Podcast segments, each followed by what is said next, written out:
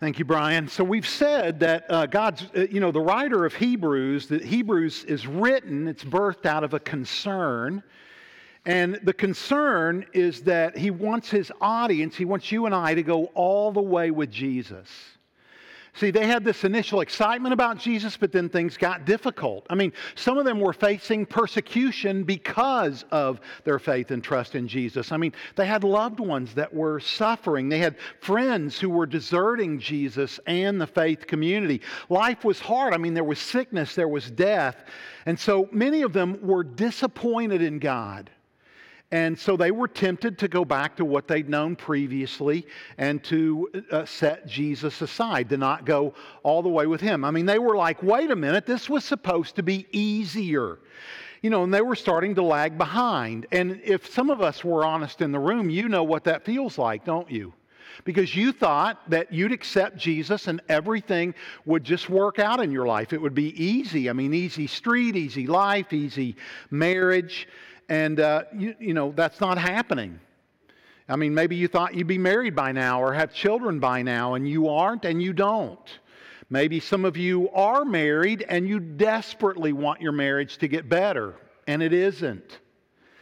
Uh, so, the writer of Hebrews has one basic message to people like you and me don't give up. Christ is better. Go all the way with Him. Do whatever is necessary to keep your faith and trust in Jesus strong. And so, here in chapter 3, the author is going to warn us against the number one danger to the church and as a follower of Jesus, and that is unbelief. Unbelief. I mean, think about this. When sin entered the world in uh, Genesis chapter 3, it did so because of unbelief. Because Eve refused to believe what God had said and instead chose to believe what Satan had said. We're also going to see that, and we're going to look at this extensively today, that unbelief was a problem for the nation of Israel, and it's a problem for the church today. And here's why. Because the human heart, yours and mine, comes stamped with a bent toward unbelief. And here's why unbelief appeals to my nature. Uh, to use a theological term, you might say unbelief appeals to my flesh because unbelief allows me to have control right? I don't have to answer to anything or anyone else. I get to shape my life. I get to determine what's right or what's wrong, right? I can shape my life and my morality in a way that suits me.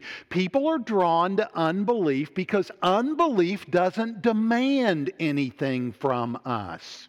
It doesn't. It doesn't demand anything. Unbelief is comfortable right? But listen, because uh, unbelief doesn't demand anything, but it will cost you everything. It doesn't demand anything from you, but it will cost you everything. And so, this is why uh, the author says this. We're going to focus on those last three verses, and then I'll give you some background. Take care, brothers and sisters, lest there be any of you, uh, in, uh, in, in, in, any of you, an evil, unbelieving heart, leading you to fall away from the living God. But, it, but encourage one another every day, as long as it's called today, so that none of you may be hardened by the deceitfulness of sin. For we have come to share in Christ if indeed we hold our original confidence firm to the very end. So let's just kind of walk through this phrase by phrase. First, he says, take care. In other words, watch out, be watchful, be careful, focus on this right? Then he says, take care of brothers. So he's talking to the church, he's talking to the family of God, and that's super important to understand as well. And then he says, lest any of you have what he calls an evil, unbelieving heart. Now, this is one of those times where understanding uh, what's come before is so helpful in understanding what the author here is saying. Um, it'll give you a much richer understanding. So, if you notice in your Bible, in fact, Brian read these words right before verse 12, there's a section that reads like poetry That's actually a quote of Psalm 95, and he's attributing Psalm 95 to the Holy Spirit. And Psalm 95 is referring to a very significant moment in the life of Israel that's actually recorded in Numbers chapter 14. And I'm just going to fill in some of the gaps in these verses so we can really dial in on what the author is saying. So in Numbers 14, Israel is about to enter the land that God had promised to give them, right? He's brought his people out of slavery in Egypt, uh, and he's bringing them into the land that he's promised them. So they've traveled across the desert. They're on the cusp of entering this uh, land that God promised. And while leading them, I mean, God has done all these miraculous things. He's parted the sea, he drowned the entire Egyptian army, he led led them by a pillar of fire at night and a cloud of smoke uh, by the day. And so they're finally ready to enter in. So what they do is they send 10 spies into the land to kind of survey, see who's living there, see what their chances are. They send the 10 spies and they come back, and eight of the 10 say, Dude, we don't want to go there. Like the people, like we're short Jewish guys, but the people there, they're big and tall. They do all their shopping at the men's big and tall shop. We're talking NBA big. They could field a basketball team, guys. We're talking NBA. We don't want to go do that. Now remember, God had told them to go do it, but three men, Moses, Joshua, and Caleb, said, No, listen, if God led us here, if the God who parted the Red Sea promised us that land, we can go. We can go in. We can take it. And so the un, but, but all the people and most of the spies, they, they, they were filled with unbelief. And I want to remind you that these were men and women who'd seen God do amazing things. I mean, they had literally seen God part the Red Sea. They had seen that with their own two eyes. Uh, and yet, they were still filled with uh, unbelief, right? And so they even decide that they don't want to go into the land. They demand new leadership. They demand leadership that will do the things that they think that they should do. And we're told they grumble or complain against God. Uh, and and want new leadership. So basically, what they're doing is they're giving God a flat out no. We're not going to do it. We don't believe that you're going to take care of us and help us. We're not going to go. So, as a result, God banishes that entire generation um, from entering into that land. Uh, because they'd hardened their hearts against him. That's where this hardening language comes from. So the author here in Hebrews 3 is making a point, and it's this the people who God brought out of Egypt by a pillar of smoke by day and a pillar of fire by night, they ended up missing what God had had for them because of unbelief. So, what he's saying is, church, don't you miss anything that God has for you because of unbelief.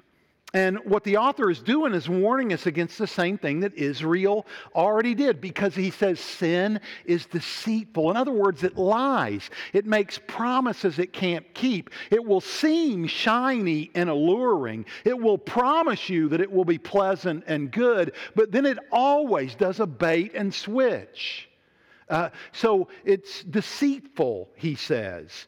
Um, and then he says that a hardened heart will cause us to fall away from the living God, literally to apostatize. This is an active rejection of God, not just a passive, indirect consequence of your actions, not like back in Hebrews 2 where he says, hey, don't neglect your salvation. Here, what he's saying is, look, don't actively reject God. Uh, so important to understand. So, this is a huge warning against unbelief. So, we, what I want us to understand today is how do we get from Exodus Israel, part the Red Sea Israel, to uh, rebellious Israel? How do God's people end up like that? How do you wind up with a, a hardened heart that outright rejects God? And it's a process. I mean, we all know this, right? It doesn't spring up overnight. It happens slowly, and usually it involves some stages. So I'm going to walk you through some of the stages that I think Christians can go to as it relates to unbelief. And it always starts here, and this is where it started in the book of Hebrews. It first starts with disappointment with God. The first step is disappointment with God. Now, I want to be clear. It's not, it's not sinful it's not sin to be disappointed with God. In fact, I'll prove it. So, the Psalms in the Old Testament, that was Israel's hymn book. These were literally songs that they would sing. And there's a type of psalm called a psalm of lament. And that's kind of a theological way, a fancy way of saying a psalm of complaint. So, what they would do is they would write, write down and they would say things like, Well, Lord, you know, why aren't you rising up? Why aren't you vanquishing our enemies? What's going on? Why is this happening? And so they would sing these as part of their uh, worship liturgy, if you will, right? So, uh, God can handle our disappointment with Him. But it's so important that we handle our disappointment in God rightly. And in order to handle it rightly, I have to take that disappointment directly to Him, just as the psalmist did, just as the Israelites did when they would sing those songs to God. So we got to take our disappointment to Him. He's a big, He's a big God. He can take that, right? But it always starts with disappointment. Now, uh, because if you don't, if you don't take it to God, what will happen is your disappointment will turn into doubt. Now, listen, doubt is still not sin. Everybody doubts. Everybody doubts. Um, and I, am going to prove this to you. So, uh, Jesus was appointed to John the Baptist one day, and he said of John the Baptist, He said, Among those born of women, there's nobody greater than John. Now, John was the guy whose job was to be a forerunner to Jesus, kind of like the, the, the warm up, right? Like the, at a concert, you know, you always have a band that warms up for the main band. So, John's job was to go, This is the guy. He's the one. He's sent from God. This is the Messiah. This is Jesus. He's our guy. And he did that, and he did that faithfully. But at one point, he became, John the Baptist became disappointed in God because things weren't working out the way that he thought they were going to work out, and he was in prison. So John sends a message to Jesus. Now remember, he's been going, he's the guy, he's the one. And you know what his message to Jesus said? He said, Hey, are you the guy, or should we expect someone else? So, in a weak moment, John the Baptist doubted, right? But Jesus still said of him, among those born of women, there's nobody greater than John because doubt is just a natural part of the faith and trust process. It's natural. I'll give you another example. When Thomas doubted the resurrection of Jesus after his death, Jesus didn't didn't uh, like discipline Thomas or call him out or punish him or tell him he should have had more faith. You know what he did? He accommodated Thomas's doubts. In fact, we're gonna. That's the. This is the story we're gonna look at on Easter Sunday. Uh, we're to call that doubters welcome because Jesus always accommodates our doubts in order to bring in greater faith. I'll, I'll give you an example of a season I just came out of of doubt. So in 2020, I believe the Spirit of God was calling uh, our church to do an all in discipleship journey. And part of that would be the need to raise resources to do a bunch of ministry in the community that we wanted to do. And I believe very clearly the Spirit was telling me that. But I didn't like that the Holy Spirit was telling me that. And I would say things to God like this Hey, God, um, you know we're in the middle of a worldwide pandemic, probably not the best time to do something like that, right? I mean, if I go to people and I do this, some people are going to think it's a bad ask. Some people are going to think I'm an idiot. God, I don't like to look like an idiot in front of people. What if we don't what if we don't do it? Then I'm even going to look more foolish. And do you know what I felt very strongly the spirit of God say to me? I will be glorified in your willingness to look like an idiot. I'll be glorified in that. But you've got to do the things that I ask you to do, even when those things are hard, even when they're difficult, even when the timing doesn't seem right, or even when the timing seems completely misplaced. You have to obey me when I ask you. You can't wait until a day or a time or a season when it's convenient for you or for the church. That's not the way obedience works. So that's just kind of my own little. So, my point is this all of us are afflicted with doubt from time to time. Doubt is not sin. Disappointment with God is not sin. But the next step is where it starts to get a little murky. Because what we often do when we start to doubt is we pull back, we isolate ourselves, we step back from community instead of stepping into community. In other words, when, when you and I are in a season of doubt, what we need is we need brothers and sisters speaking into our lives saying, Look, Jesus is better.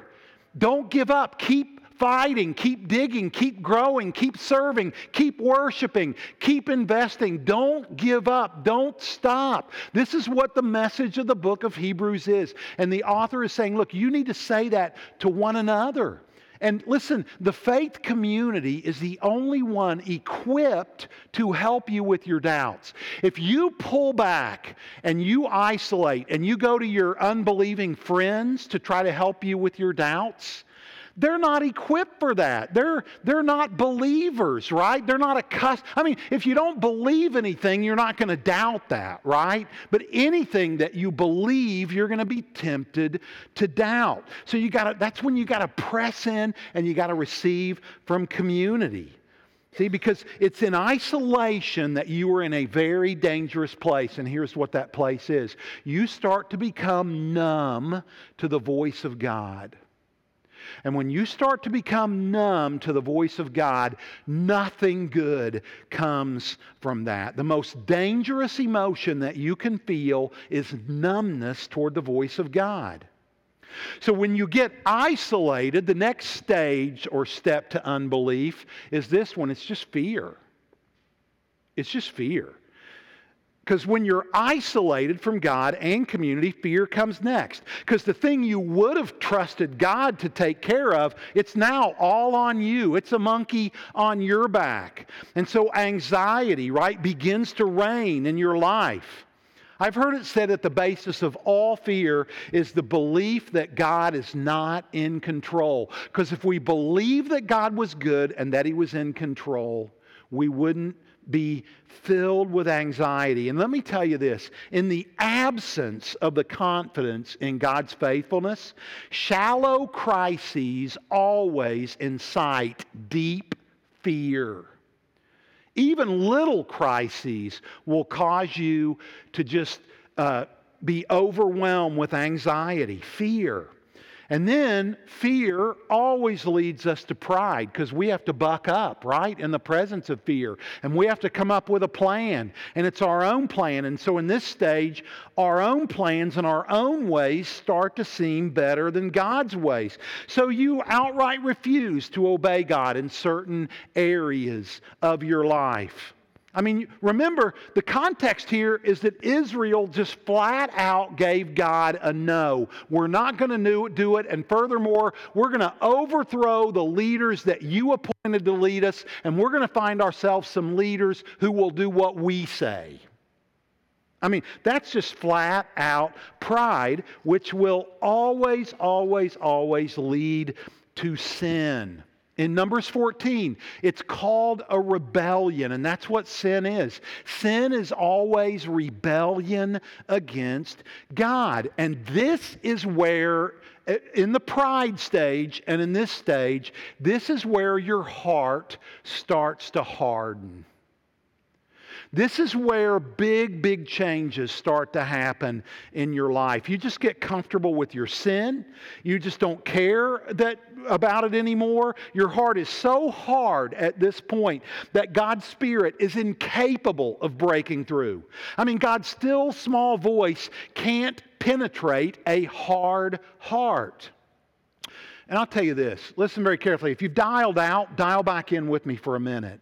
Nobody, nobody believes their way away from God. I want to say that again. Nobody believes their way away from God. Do you know what they do?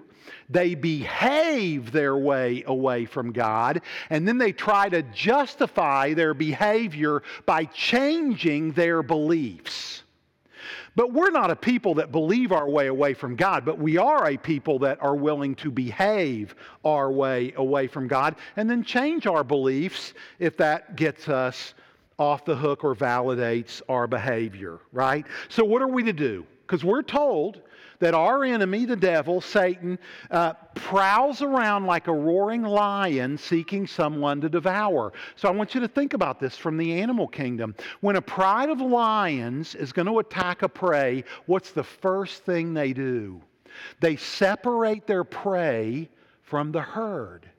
They isolate that prey from the rest of the herd so that they can bring it down. And the Bible says that's exactly how the process of hard heartedness works, right? We go to sin. So, what I want to do is, I want to paint a picture of how a person, a real person, can undergo this kind of transformation. So, what I'm going to do is, I'm going to tell you a story and it's a story about a famous person, and I want you to tell me if you can guess who this famous person is. Okay? Y'all in? You may as well be. You got nothing else to do, right? Okay, so when he was a little boy, he wanted to be a pastor.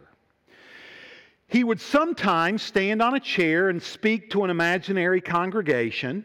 He had a natural gift for singing and became a member of a choir in a monastery. He had a good mind. He became a reader of philosophy and also excelled in art and architecture. A tragedy came into his life when he was 14 years old. His father died. He had to become the man of the family, and he was never quite the same again after the death of his father. When he was 17, he went to live in the city, and he lived in the city for only a year when his mother became seriously ill. So he hurried home and devoted himself to taking care of her. When she died, he was grief stricken. In fact, he was so grief stricken, he refused to take any of the inheritance that his mother had left for him, and instead he gave it to his sister. Then, when an aunt died and left him an inheritance, he refused to take that one either, and he left that and gave that inheritance to another sister. Later, his country went to war and he volunteered for the army. He was a good soldier. He was decorated for bravery. In fact, there's a story that's widely circulated about this man that there was a little dog one day that ran into the trench that he was guarding, and he caught that little dog and he uh, fed it and uh, made it his pets. His pet, they became friends with one another. And later, someone stole that little dog, and for days, this man wept wept because he missed his relationship with this new friend.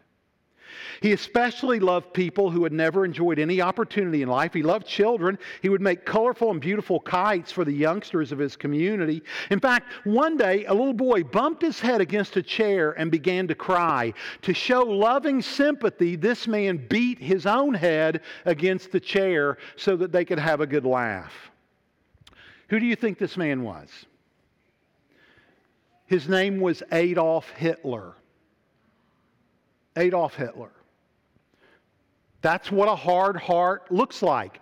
That's where that kind of life goes. See, I mean, his name, I mean, historic and, historians record his name as one of the most destructive, diabolical personalities of all time. But he didn't start out that way.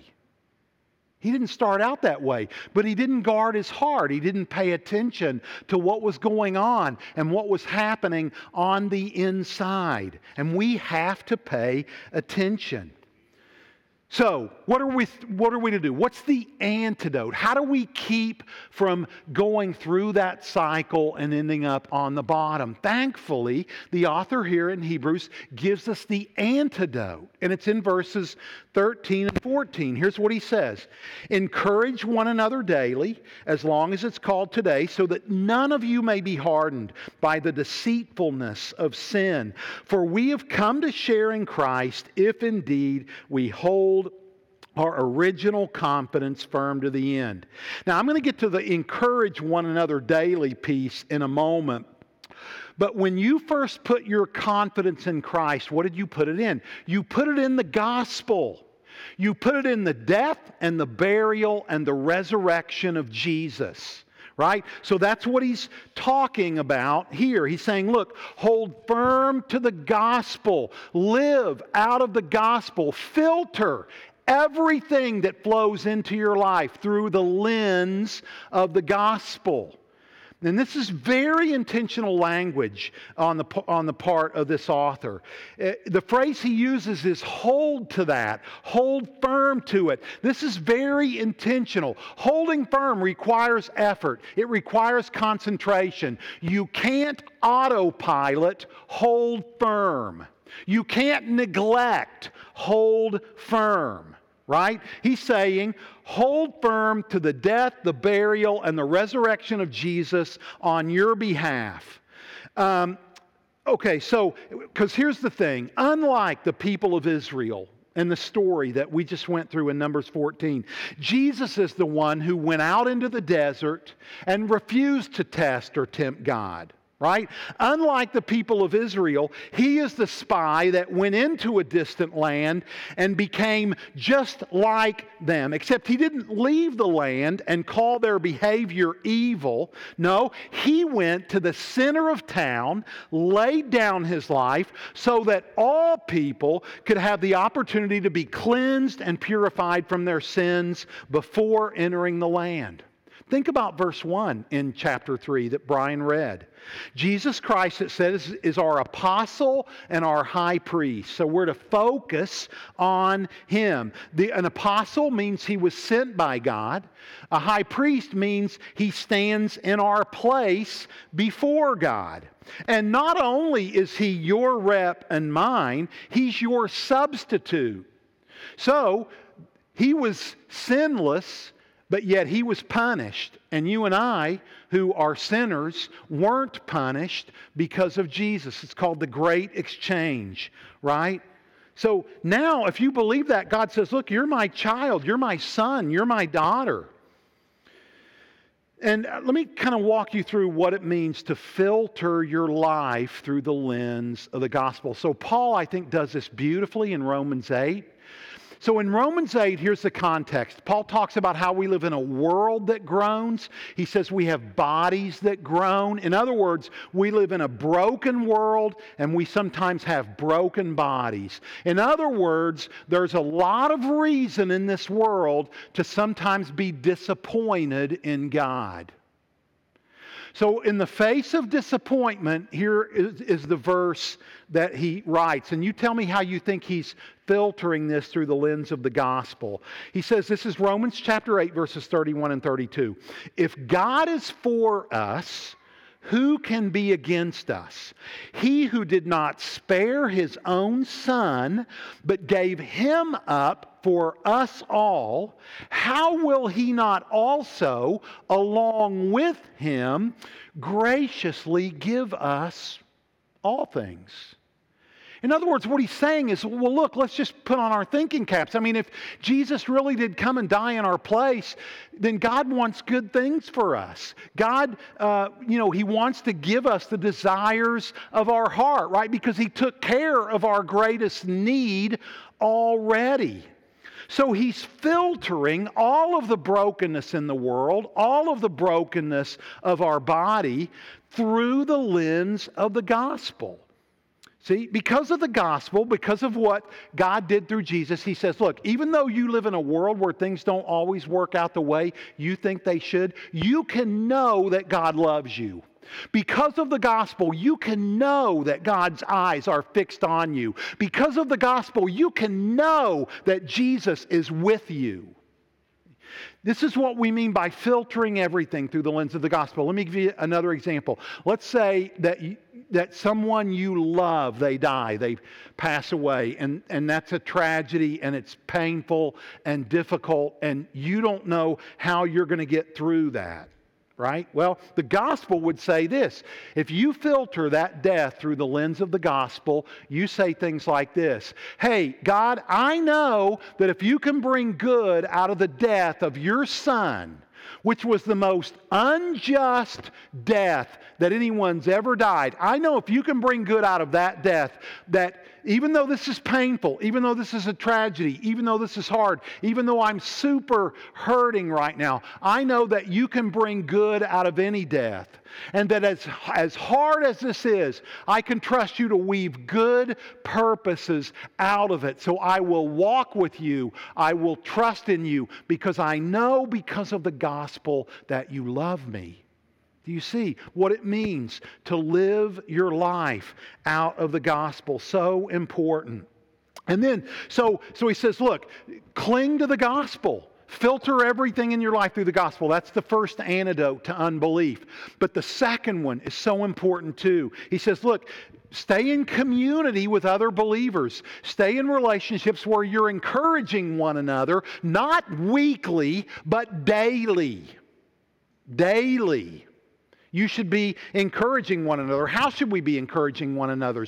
In exactly the way the author of Hebrews is encouraging us. Stick with Jesus. Go all the way. Keep on. Don't quit. Don't stop. You've got this. God's got you as you've got this. I mean, just this kind of encouragement where we're just regularly pointing one another to Jesus. This is the whole point of verse 13, right? Another way to say this, I'll use, uh, here's a good way to think about this. Do you know why you and I, we need with other believers? You ready? Because you got blind spots. You got blind spots. You got ways that you need to grow that you're not dialed into, you're not clued into. And it's so important that we have other people who are willing to speak into our blind spots. And, like, so if you're in a marriage, I'll guarantee you, you're way more aware of what your spouse's blind spots are than what your blind spots are, right? Because that's why they call them blind spots, because you don't see them. But everybody else sees them but you don't. I'll give you definitive proof of blind spots. You turn on a talent show on any network television um, anywhere, and the first four or five episodes, people are going to step up on that stage and they think they have all the talent in the world. They think they have everything they need to succeed, and then they open their mouth and sing a note right? And everybody in the audience knows they don't have that much talent. All the judges know it. Everybody in that room knows it except the person standing on the stage. That's a blind spot. And, and we all have them. And especially as it relates to our spiritual lives, especially as it relates to our souls and the ways that we want to wander from God or rebel against God. We need a community of people to help us with our blind spots, and it's a daily thing. I mean, remember Israel, right? They had the presence of God with them, a pillar of fire at night, parting of the Red Sea, but they managed to go all the way to unbelief. See, this is why Jesus in the Gospels looked at his disciples and said, You guys just are looking for the next miracle. But if I did miracle after miracle after miracle, that still wouldn't be enough for you. I'm sure he was thinking about all the miracles the people of Israel saw and yet still ended up in unbelief. So, blind spots are why all of us need others to remind us Christ is better. Don't give up. Keep fighting, keep growing, keep serving, keep worshiping. So, what does that look like? Well, very practically, what it means is we all need to deputize some people to go hunting for sin in our lives and be willing to point that out. And we have to be a people willing to listen to that. It's so funny to me. People will say, well, you know, I'm just going to confess my sin to God. Well, look, He should be the one you should be afraid to. I mean, He's sinless, He's perfect, right? So when you confess your sin to Him, He's not going to go, yeah, I know what that feels like, because He doesn't. But when you confess your sin to another human being, well, they know exactly what it feels like to be a colossal moral screw up because we all are, right? Every single one of us. Every once in a while, I'll get a little rowdy up here and I'll say something like this I'll say, Look, if you're looking for a church with a perfect pastor, you better look somewhere else because this pastor is a colossal moral screw up. And if you don't believe me, ask my wife. I bet she could go on and on about it. We're all, I mean, look, we're all in the same boat here. And so we need to, and I know, I know that in you and in me, there's a desire in all of us to appear more spiritual than we really are, more together than we really are, you know, more smarter than we really are, and all that stuff. But we got to be a people that's willing to put down our mask in the name of holiness, in the name of growing, in the name of encouragement. So let me ask you is there anybody like that in your life right now? Is there somebody in your life who encourages you daily to keep your eyes fixed on Jesus? See, this is why just being in a small group doesn't get us off the hook. See, because now, because if it said, hey, encourage one another weekly, we'd all be golden right? But you, that what this means is that even if you're in a small group, you need a level of community with a few other believers that goes deeper than that. Because he doesn't say weekly, he says encourage one another daily, because that's how deceitful sin really is. That's how deceitful it can be. You need to, you need to stand by one another and encourage one another every single day. I mean, the last stronghold that Satan will have on your life for many of us is the lack of confession of sin because community breaks through sin's deception. It's so important that we go there. Uh, so, when you and I are daily exhorting one another with the gospel, daily reminding one another that Christ is better, we start to see the evidence of God's faithfulness all around us. Because we're seeing lives lit up for the glory of God every day. Right? Because that's the kind of community people don't want to run away from. They want to be a part of that. Think about charcoal. Think about a, a grill. How many of you guys grill on weekends? Not now, but like when it gets you know warm yeah so if you use a charcoal grill you probably do that by piling all the charcoal briquettes up in one big pile right because you know that they won't really, those embers won't, they'll, together they'll generate enough heat that it'll get super hot. But if you took one of those charcoal briquettes and you put it off by itself, what starts to happen? Starts to go out. Do you know that the Holy Spirit, one of the commands of the New Testament is don't put out the Spirit's fire in your life. How do you do that? I'll tell you how. You do that by withdrawing and pulling away from Christian community, the very men and women that could speak into your heart, into your mind, and into your life and remind you that sin is deceitful and it will only lead you to a hard heart. And once you get to a hard heart, I mean, there's no end to that. I mean, we just saw that in the life of Adolf Hitler, right? So, where does all this begin? It begins in the gospel. It just begins there. And so for some of us, here's my here's my takeaway. We just have to get intentional about getting below the surface and learning how to talk about things other than sports or the weather or hey, how's your day going? You know, we've got to learn and it is a learning process. It takes time, but we've got to learn how to go deeper because our faith depends on it. Our church depends on it. Your life depends on it. So let me just pray for you and me and us. Would you bow your heads and I'll pray for you? God, I just pray that uh, we would not be men and women that are held captive by sin's deceitfulness.